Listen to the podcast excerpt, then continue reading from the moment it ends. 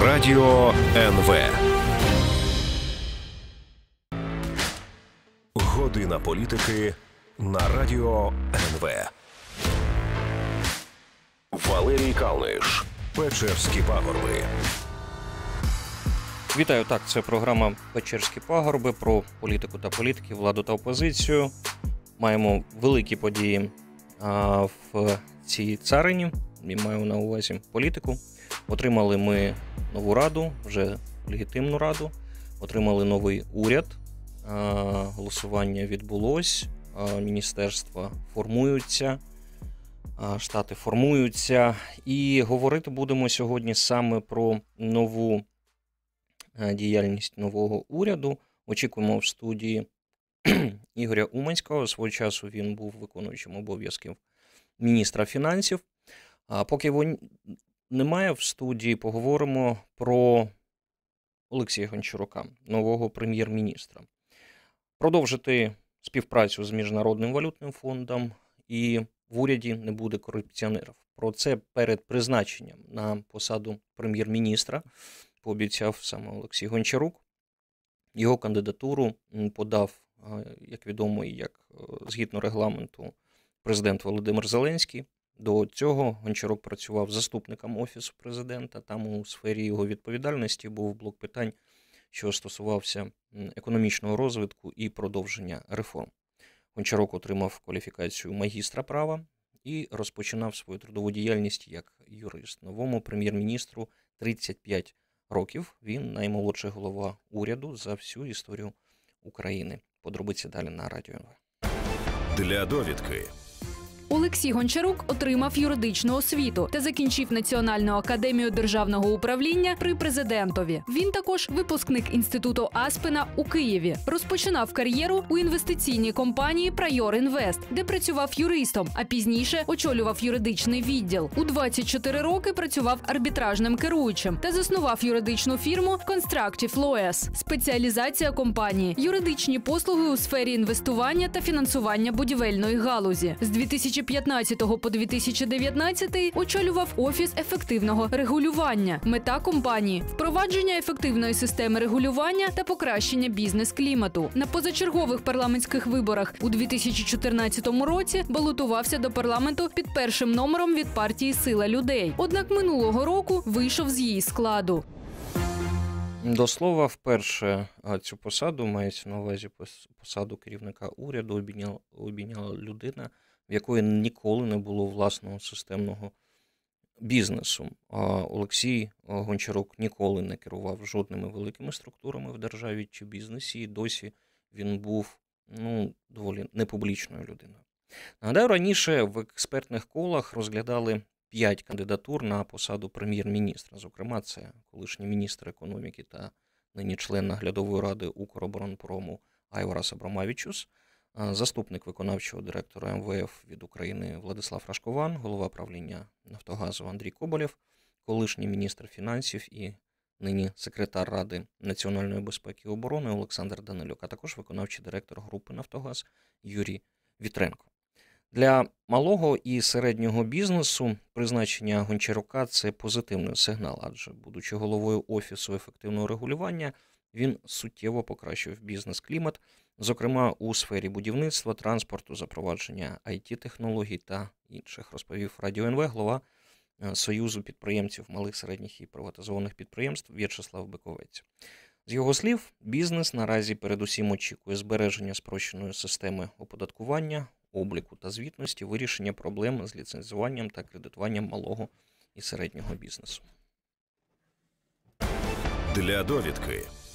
Олексій Гончарук отримав юридичну освіту та закінчив Національну академію державного управління при президентові. Він також випускник інституту Аспена у Києві. Розпочинав кар'єру у інвестиційній компанії Прайор Інвест, де працював юристом, а пізніше очолював юридичний відділ. У 24 роки працював арбітражним керуючим та заснував юридичну фірму Constructive Lawyers. Спеціалізація компанії юридичні послуги у сфері інвестування та фінансування будівельної галузі. З 2015 2015 по 2019 очолював офіс ефективного регулювання. Мета компанії впровадження ефективної системи регулювання та покращення бізнес-клімату. На позачергових парламентських виборах у 2014 році балотувався до парламенту під першим номером від партії Сила людей. Однак минулого року вийшов з її складу. Ігор Уманський, свого часу виконуючий обов'язків міністра фінансів України у нас тут. І вітаю. Вітаю вас. Давайте поговоримо про новий уряд, про Олексія Гончарука. Він вже сьогодні поспілкувався з журналістами. Дві новини є. Почнемо з новини про те, що візит місії Міжнародного валютного фонду в Україну очікується з 10, з 10 по 24 вересня цього року. Як вважаєте, що новий уряд і може запропонувати МВФ, що МВФ вже новому уряду може запропонувати, чи будуть переглядатись параметри нашого співробітництва? Я думаю, що е, на сьогоднішній день уряд буде пропонувати, як це анонсувалося, підписання нової програми. Е, ну, у нас це вже традиція. Ми підписуємо програму, е, потім вчитуємося, розуміємо, що багато з тих пунктів, які там написані, виконувати або не можна, або неможливо. Завалюємо цю програму і звертаємося за новою. Ну, це класика відносин України з Міжнародним валютним фондом, і це вже протягом 20 років така історія. Особливо нових підходів е, я особисто не очікую е, з двох причин. Угу. Основні е, переговорники з МВФ е, це, ну, перш за все, Мінфін е, і Національний банк.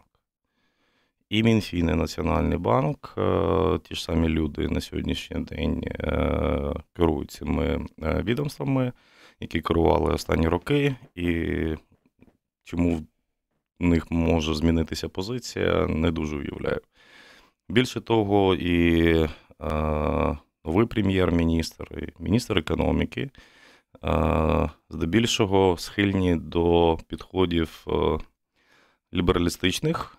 Хоча в цілому в світі цей підхід вже давно, е, в тому числі на рівні Нобелівських лауреатів, визначено як хибний, особливо на сучасному етапі, особливо в передчас чергової хвилі світової кризи.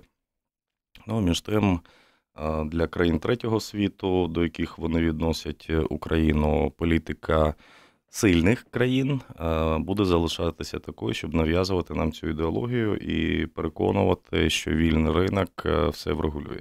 Давайте згадаємо, точніше, я скажу, я поки що не сказав, хто дійсно входив в, ну, назвемо так, в економічний блок уряду, окрім самого пана Гончарука, це Оксана Маркарова, яка дійсно є міністром фінансів, була міністром фінансів України в попередньому уряді, і зараз вона перепризначена на посаду міністра фінансів. Також Тимофій Милованов. Він став міністром економічного розвитку, торгівлі та сільського господарства. Додали сільське господарство до цього відомства, ліквідували МінАПК. Ну і опосередковано це Дмитро Дубілет.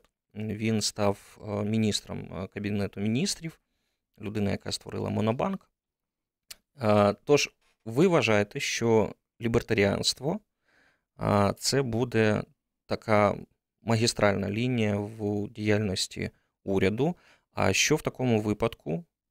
Я трохи читав пана Мілованова, і мені здавалось, що те, що зараз є, ну так, е, таким головними сферами української економіки, там машинобудування, е, металургійна промисловість, взагалі промисловість як така, ну вона йому дійсно не дуже е, близька, і що він ближче до там, фінансових запозичень, до відкритого ринку, до співпраці з МВФ, до якихось нових технологій. Що може змінитися в економіці загалом, якщо люди з цими е, ліберальними поглядами зараз е, очолили економічний напрямок?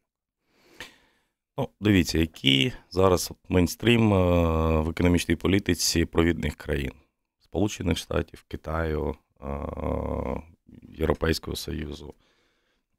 Це протекціонізм, це захист власного виробника, і це створення робочих місць саме в базових галузях економіки. Бо без базових галузей розбудувати інший щабель, про що багато прихильників лібертаріанства каже, що необхідно робити акцент е, на послугах, mm-hmm. на it технологіях тощо. Але дуже проста річ: е, якщо у вас не буде бази, за рахунок чого ви зможете купувати ці послуги, ці it технології тощо шлях аграрної країни, ну немає жодного в світі успішної країни, яка обирала для себе аграрний напрямок як основний, і яка б добивалася успіху і стала дійсно розвиненою країною. Ну, якщо почитати того ж Джемоглу, Райнерта, там дійсно аграрна це не вихід для для країни. Але а, мені здається, що якісь натяки на це вже є. Я що маю на увазі? Е, ринок землі. Два-три дні тому була заява директора Світового банку у справах України, е, Білорусі Молдови Сату Кахонена, який заявив, що відкриття е, ринку землі в Україні сприятиме зростанню ВВП на 2% впродовж наступних років. Ми чули, що і пан президент е, заявив, що будуть відкривати ринок землі.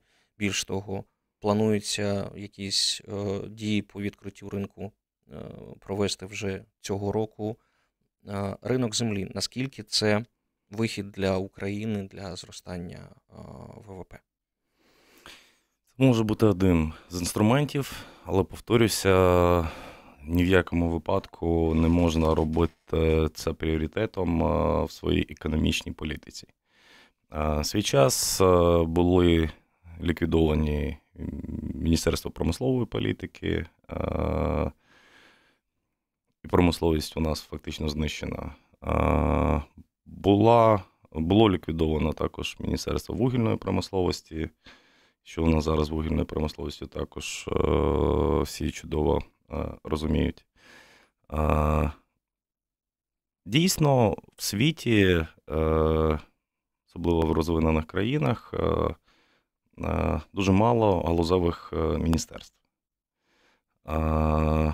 За виключенням наприклад, Міносвіти, е, Мінохорони здоров'я, е, бо це не тільки галузь, е, це сфера життєзабезпечення і безпеки.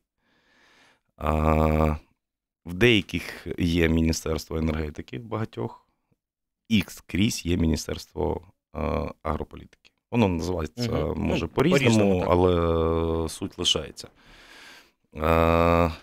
Чому? Бо питання аграрної безпеки, продуктової безпеки, воно також актуально вже досить багато десятиліть і в Європі, і в світі. І з збільшенням чисельності населення в світі це питання буде лише посилюватись. Щодо ринку землі, зростання 2% ВВП від відкриття ринку Ну, я перепрошую, це сміх. Це трошки більше там 2 мільярдів е, доларів інвестицій на рік. Я би пропонував е, дуже простий підхід. Е, в чому проблема? Давайте зараз ми зробимо паузу новини, і ми саме з цієї теми ринку землі повернемось в наступній частині. Ігор Уманський свого часу виконуючий обов'язків міністра фінансів у нас в студії.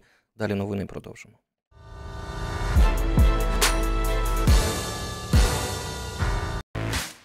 Валерій Калниш, Печерські пагорби. Ігор Уманський свого часу виконуючий обов'язків міністра фінансів у нас в студії. Говоримо про новий уряд, нову політику. Е, продовжимо тему про ринок землі. Ви почали про проблеми, які є зараз, і я так розумію, ви знаєте, як їх вирішити. Моє глибоке переконання, відкриття, повне відкриття зараз ринку землі в повному обсязі вкрай небезпечно. Це буде е, на кшталт е, паперової ваучерної приватизації, яку ми пережили 25 років тому. А сьогоднішній день в Україні близько е, 11 тисяч гектар землі державної власності. А, якщо а, зараз створити е, поетапний перехід е, до повного ринку землі. Наступним чином: перший. Створення банку землі державного, передача туди е, всіх державних земель, а Б. Публічно через публічні аукціони, передача їх в середньо та довгострокову оренду із контролем, забезпеченням сівообігу, всіх правил згідно Ну, використання земель. Так. використання е, земель. За різною інформацією, мінімум третина цих е, земель е, здається в оренду на сьогоднішній день повністю нелегально. А по решті, важко сказати, який відсоток, але значна частина здається не за ринковими ставками. Е, Перехід, е, принаймні е, по державному сектору на цей підхід дозволить залучити зовсім інший обсяг. Я думаю, що тільки це дасть цих 2% ВВП. Е, Перший же рік запровадження подобного підходу. Наступне необхідно вирішити питання, що не вирішено і досі розмежування земель державної, комунальної, приватної власності. Це не вирішено. У нас земельний кадастр, е, клаптики налазять один на одний. Е, Питання е, між населеними пунктами тощо. Багато років ця проблема наговорюється, заговорюється, але не вирішується. Її необхідно терміново вирішувати. Далі передача в такий же спосіб комунальних земель, сільськогосподарських, безумовно, в, е, через публічні аукціони е, в довгострокову середньострокову оренду. Вирішення на законодавчому рівні питання е, так званих шахматок по землі. По, ну, розпаювали поле, на ньому багато власників. А, якась частина не хоче здавати їх в оренду. Тобто на сьогоднішній день. Та? І появляється ситуація, коли у вас на полі, як на шахматці, багато клітин, Ну, хтось здає, хто, хтось не здає. які ви не можете взяти в оренду, не можете обробляти тощо. Але ви маєте забезпечити їм доступ до цих е, участків тощо, тощо. Да? А зараз через суди придумали схему, а, виводять е, ці участки на край поля. А, щоб мати все ж таки цільний е, участок, який можна обробляти. Це необхідно вирішувати не через схеми судові чи через ще якісь, а через е, законодавство. Бо е, будь-яка демократія, будь-яке право починається, закінчується там, де починається право іншого. Да, є права цих людей, які ну, з різних причин не хочуть здавати в оренду, але тим самим порушуються права тих, які хочуть здати. І по суті, дуже багато випадків, коли е, дуже напружені відносини фермера чи там агропідприємства з людьми, які мають е, ці паї. А одні, е, один одного ненавидять, е, створюється така напруга. На наступному етапі я би пропонував тих, хто хочуть здавати, об'єдналися в пул і через інструмент, площадку цього ж земельного банку, також, як до цього державна комунальна земля, здається в середню та довгострокову оренду. Знову ж таки, контроль за додержанням правил, за додержанням Мгм. фінансової дисципліни. Ну, ми таким чином наскільки виводимо- я розумію, е, почати е, ринок землі не з продажу, а через інститут оренди. але е, публічний. У нас цей сегмент майже повністю в тіні. Майже повністю. І виведення його з тіні і залучення реальних і надання людям е, можливості доступу до реальних грошей, бо дуже багато випадків, е, е, коли люди опиняються в положенні жебраків, коли їм взагалі нічого не плачуть. В кращому випадку мішок зерна чи ще щось. Угу. Ну, до речі, про про жебраків я уважно слухав пана Гончарука, коли він виступав у Верховній Раді. Перед призначенням він сказав, що ну там дві цифри поки що наведу. Що в наступному році кожну третю гривну ми будемо витрачати на обслуговування боргів, і що у нас більше 10 мільйонів людей живе за межею бідності. Це не гіперболізація, це не такий е, ізбитичний страх. Це дійсно так? На жаль, на жаль, це дійсно так. Ну, навіть якщо подивитися на цей рік, от на сьогоднішній день ми маємо ситуацію, за якої е, ну, от лишився один день до 1 е, вересня, щоб підводити підсумки там по восьми місяцям. Угу. Невиконання доходів державного бюджету на сьогодні 37 мільярдів гривень. А, ну, За цей день я очікую, що десь близько 5-6 максимум мільярдів може ще надійти. Тобто, це 32 мільярди буде на виконання. Це е, за рахунок е, здешевлення долару, чи за рахунок невиконання е, ну, якихось програм, я не знаю, там податкової митниці? Це податкова митниця в першу чергу, безумовно. Але ця цифра треба зробити маленьку корекцію. Національний банк вже перерахував до державного бюджету на 17,3 мільярда більше, ніж заплановано в цілому на рік. Тобто інші адміністратори за 8 місяців не виконали дохідну частину вже майже на 50 мільярдів. Угу. Дуже цікава цифра. А, Частина з них це дійсно а, за а, рівня курсу гривні, безумовно. А, Це в першу чергу митні платежі і платежі по підакцизній групі. Uh-huh. Бо більшість підакцизної групи платежі прив'язані до євро. Але це не єдина причина. Основна причина це все ж таки завищений, завищені показники державного бюджету ще при його складанні. І просто роздуті. uh І до кінця року от очікування податкової, наскільки я розумію, що невиконання буде тільки по ним близько 40 мільярдів. uh Якщо перевести ці цифри від таких ось космічних недовиконання бюджету на 40 е, мільярдів. Що це значить для простої людини, от яка зараз нас слухає? Чого вони недополучать? Чи можливо вони і не помітять, що бюджет недовиконаний на 40 ярдів? Як? Ну, це він на сьогоднішній день не виконаний на 32. Угу. Це з урахуванням восьми місяців. До кінця року подібна ж динаміка а, збережеться. І повторюся, 40 це лише по а, податковій митній службі. Ну, так. А, інші адміністратори на сьогоднішній день довиконали на 25 вже. Повторюся, трошки перекриває цю історію Національний на банк з 7,17,3. Але ну, як планується бюджет? Прогнозуються доходи, прогнозуються видатки. Видатки зазвичай у нас більше, ніж доходи. Є дефіцит, за рахунок чого він фінансується. Два джерела основних: це борг і приватизація.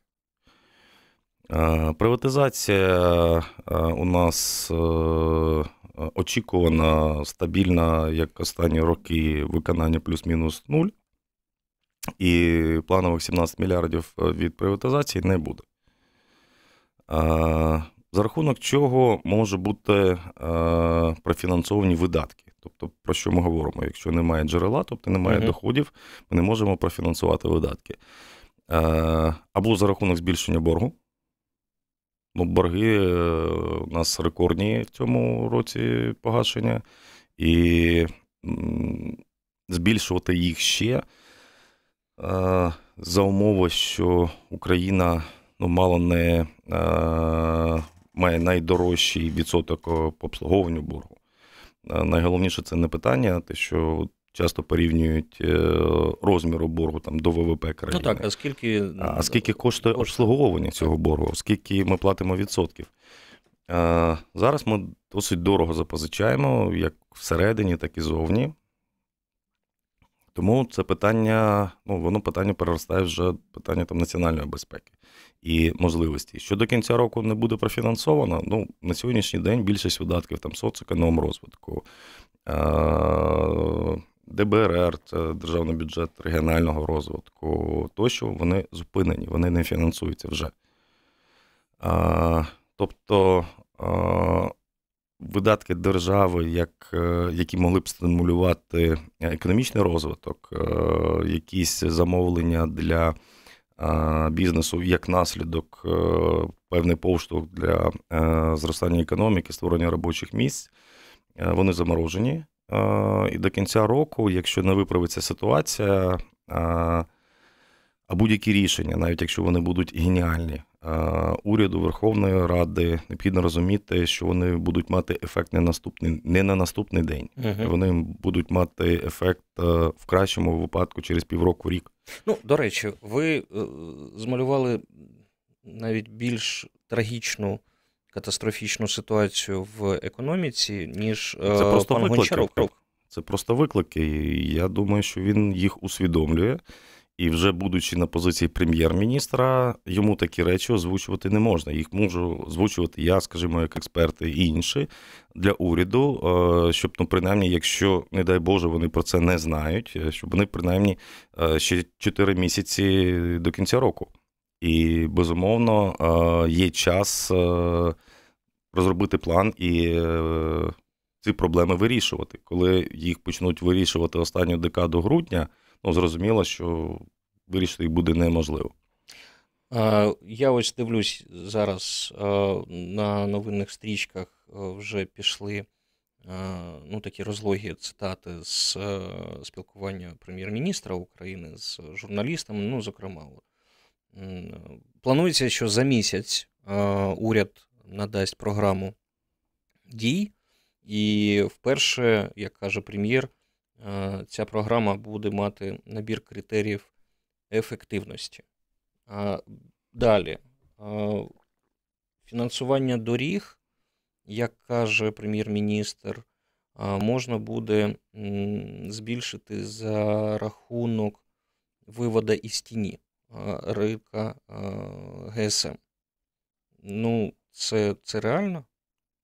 І мені здавалось, що ринок ну, опалювально-мастильних матеріалів він ну, не дуже прозорий, не дуже прозорий, але казати, що там все в тіні, що там є такі гроші, які можуть дозволити якось ну, суттєво покращити ситуацію з дорогами, чи я помиляюсь? Я думаю, що ви помиляєтесь. Тут Гончарук правий. Е, Інше питання, що можливе надходження е, закладати в бюджет. е, Це некоректно. Більше цього, це небезпечно. І той же МВФ ніколи на це не погодиться, пояснюючи прості речі, що очікування порахувати неможливо. Якщо їх неможливо порахувати, то яку цифру ви збираєтесь закладати? Якщо буде зростання, от на це зростання, потім несете зміни і Мгм. дасте е, ті чи інші напрямки використання. З врахуванням того, що це спеціальний фонд, от скільки надійшло, от надійде більше, окей, значить більше зможуть вони використовувати.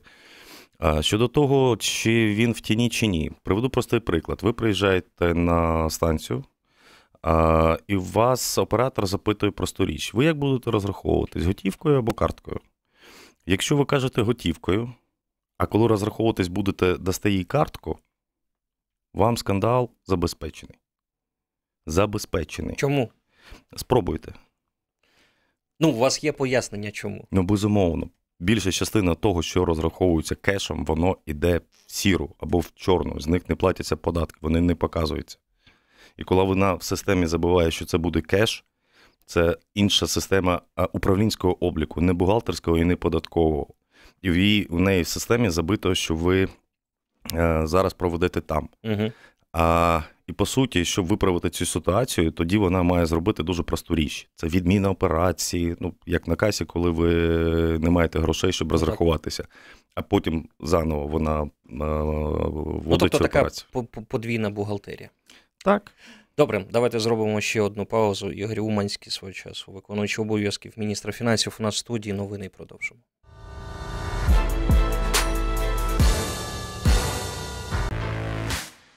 Валерій Калниш. Печерські пагорби. Ігор Уманський свого часу виконуючий обов'язків міністра фінансів у нас в студії. Говоримо про м, виклики перед новим урядом. А, Дозволю собі а, ще одну цитату нового прем'єр-міністра у Верховній Раді. Цитую.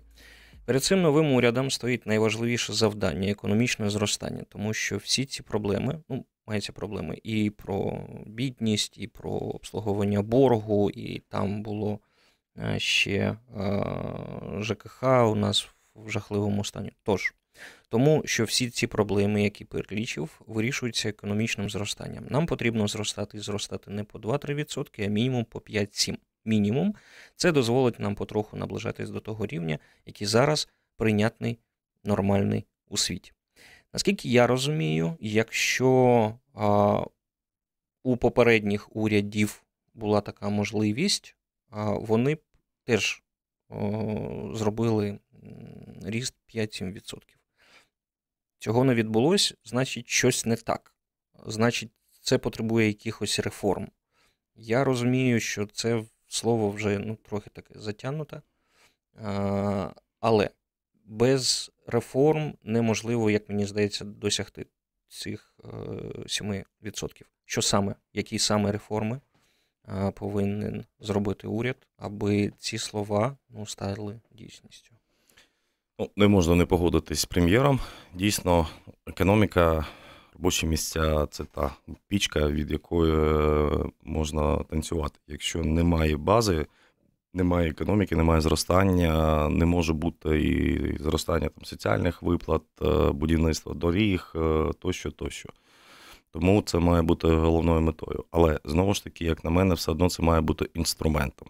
Головною метою має бути людина і е, рівень її життя, рівень її безпеки, рівень її комфорту. Досягається це в тому числі через економічне зростання, через підвищення економічних благ, але не тільки економічних, е, але й е, медичних, освітніх, культурних тощо.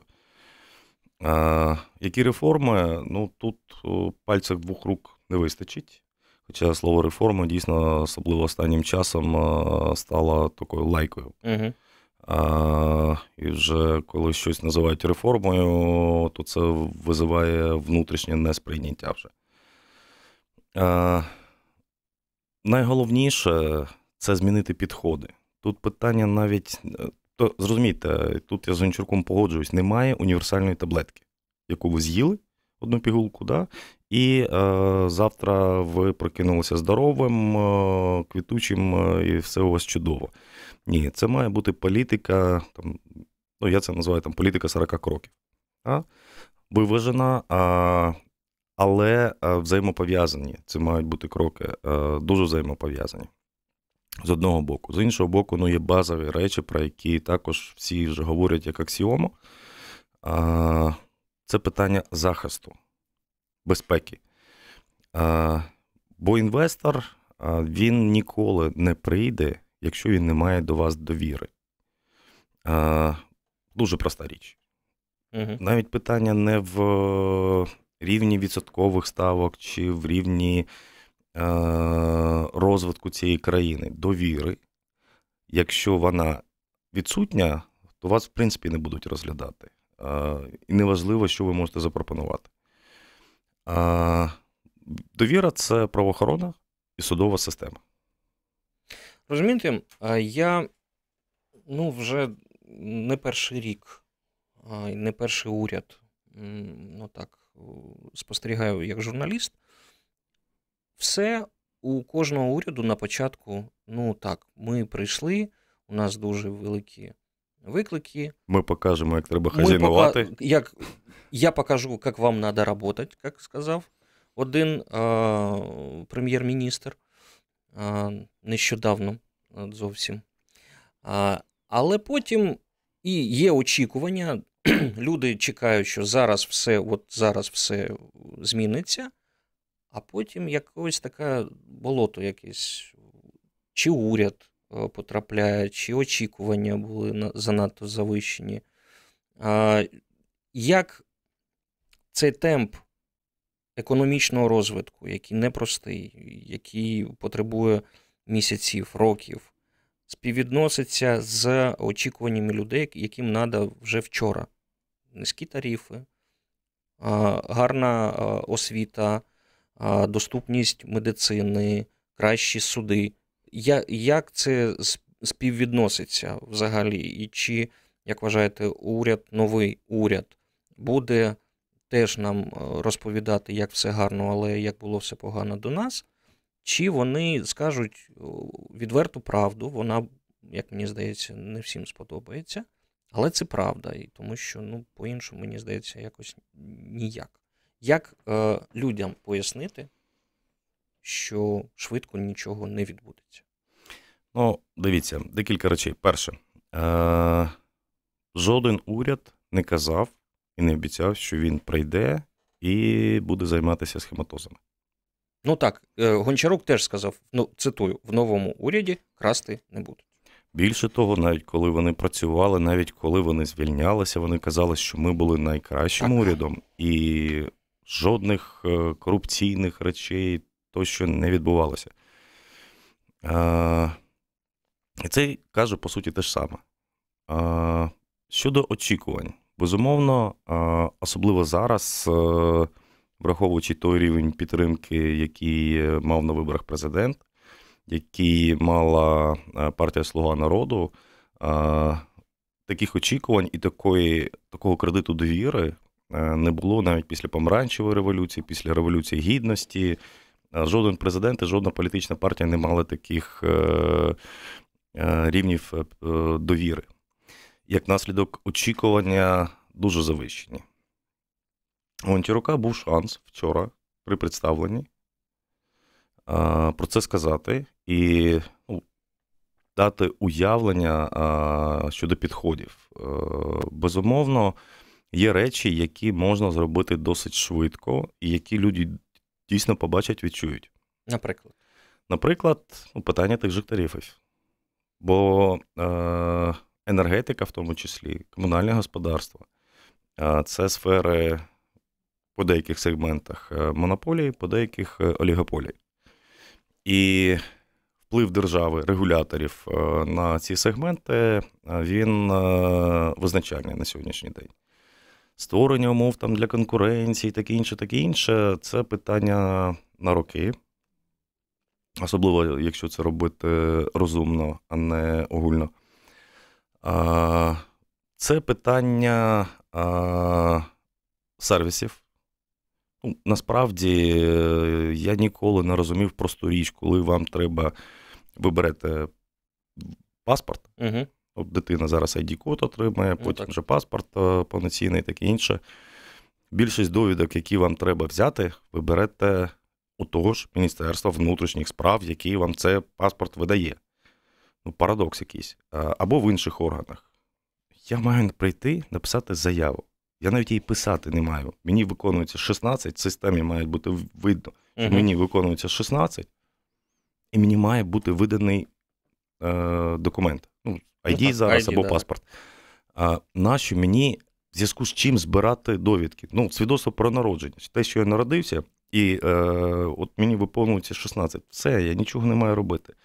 Або питання по тих же пільгах, субсидіях. Насправді, всі. Е, інформаційні матеріали е, е, з податкових органів, соціальних органів це державні органи. Ну так, е, до речі, до речі, від справа ось в чому не те, що важливо, що насправді відбувається в світі, а як ми це сприймаємо. Тому, якщо ці сервіси з'являться, вони спростять наше життя, то ми будемо думати, що і життя ну, спростилось так, взагалі-то. Тому це дійсно може бути таким вихідом. До речі, про... Але це так. якраз ті швидкі рішення, які угу. можуть бути. Да? В цілому, безумовно, покращити рівень життя а, за місяці, як люди очікують, е, ну, це неможливо. До речі, а, про про, про, про людей, про нас. А, Ініціатива Амністії Капітал. Вона пролунала ще до появи нового уряду. е, були різні цифри. Останньою я бачив, що амністія там буде 2,5% треба буде заплатити, якщо ти вкладаєшся в державні папери. Взагалі-то говорили про 9%. Ну, умовно, у вас мільйон в шухляді. 9%, будь ласка, заплатіть і легалізуйте свої капітали, і ніяких до вас претензій не буде. Що з цією ідеєю? Наскільки ви вважаєте багато нелегальних грошей у українців, які вони готові вскрити, понести в банки, ну і працювати далі по білому?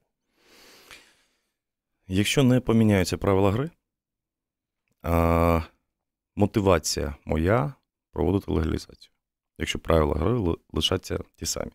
Я не платив вчора соціальні внески і податки, ну, не буду платити їх завтра. Мотивація в усьому світі, в усьому, хто б що не казав, лише одна це страх. Це страх, що якщо ви порушуєте законодавство, в даному випадку податкове, буде невідворотність покарання. Це то, чого немає в Україні. У нас покарання виключно вибіркове. Угу. Навіть по питанням корупції. Воно також виключно вибіркове. Карають лише тих, кого треба карати. Весь світ проходив легалізацію. Весь світ проходив, як і ми, свій час, первинне накопичення капіталу, перерозподіл цих капіталів. Ну так, не питайте мене про мій перший мільйон. А, да. Але вони вже давно пройшли ці етапи е, легалізації, виходу на прозорі відносини. Хоча тіньові операції там також е, присутні в досить значних обсягах. Але Україна декілька разів намагалася це провести, жодного разу нормально це не вдалося зробити. Одна з основних причин це той же МВФ, який, по суті, е, категорично проти цього. Чому? Ми знаходимося, скажімо, Сполученими Штатами або з Британією там зовсім в різних умовах. Бо вони цей шлях пройшли і вони проводили легалізації. Uh-huh. І, до речі, не один і не два рази. Ми жодного разу. Ми маємо на сьогоднішній день ситуацію, за якою 50% за різними оцінками економіки знаходиться в тіні. Це означає, що кожна друга гривня була схована від податкової служби. Тобто вона а, незаконна, і операції по ним незаконні. Інше питання, в який спосіб це проводити? І це от найбільш болючіша річ. Е, Е, тут питання до всіх наших міжнародних партнерів, але не тільки там до МВФ, а в першу чергу ті е, там БЕПС, Бе, е, таке інше. Якщо ви схочете легалізувати, наприклад, якийсь свій капітал. Ну, наприклад, ви отримували заробітну плату в конверті.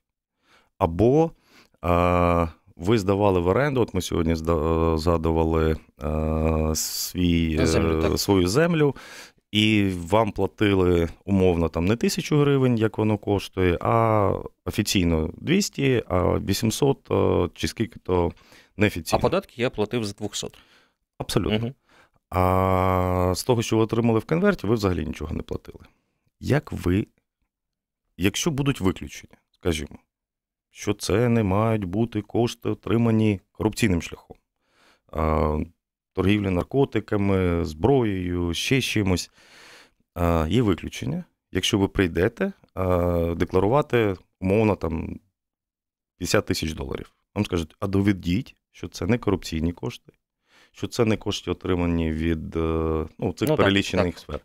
Як ви доведете? Ви можете це довести лише в один спосіб якщо ви доведете, звідки ви їх взяли, цих 50 тисяч. Тобто ви прийдете до свого роботодавця, нинішнього або вчорашнього, і щоб він вам видав довідочку, що він вам платив в конверті, вас від податкових зобов'язань і е, кари звільнять, а роботодавця посадять.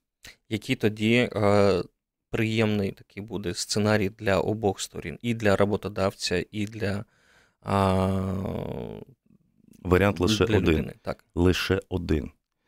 А ви не повинні доводити, звідки ви взяли ці кошти. Угу. Для того, щоб не доводити, не має бути виключень. Якщо є підозра, що людина корупціонер, доведіть, що він торгує наркотиками, доведіть і посадіть його в тюрму.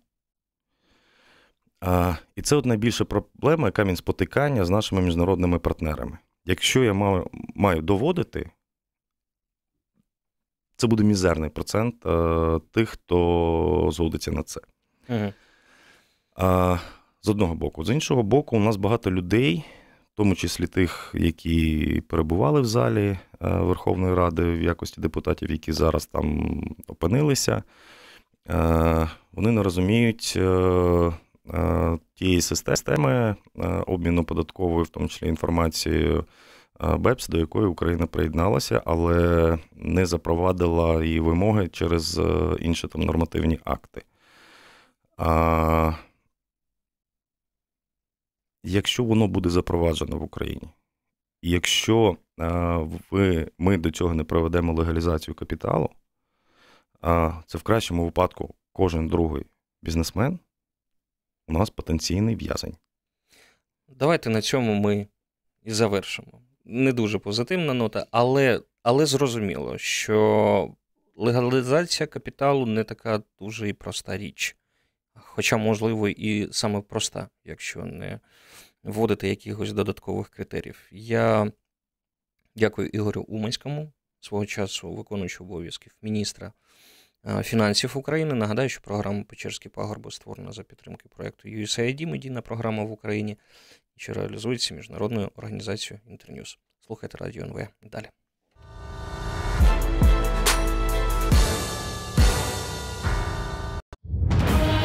Радіо НВ.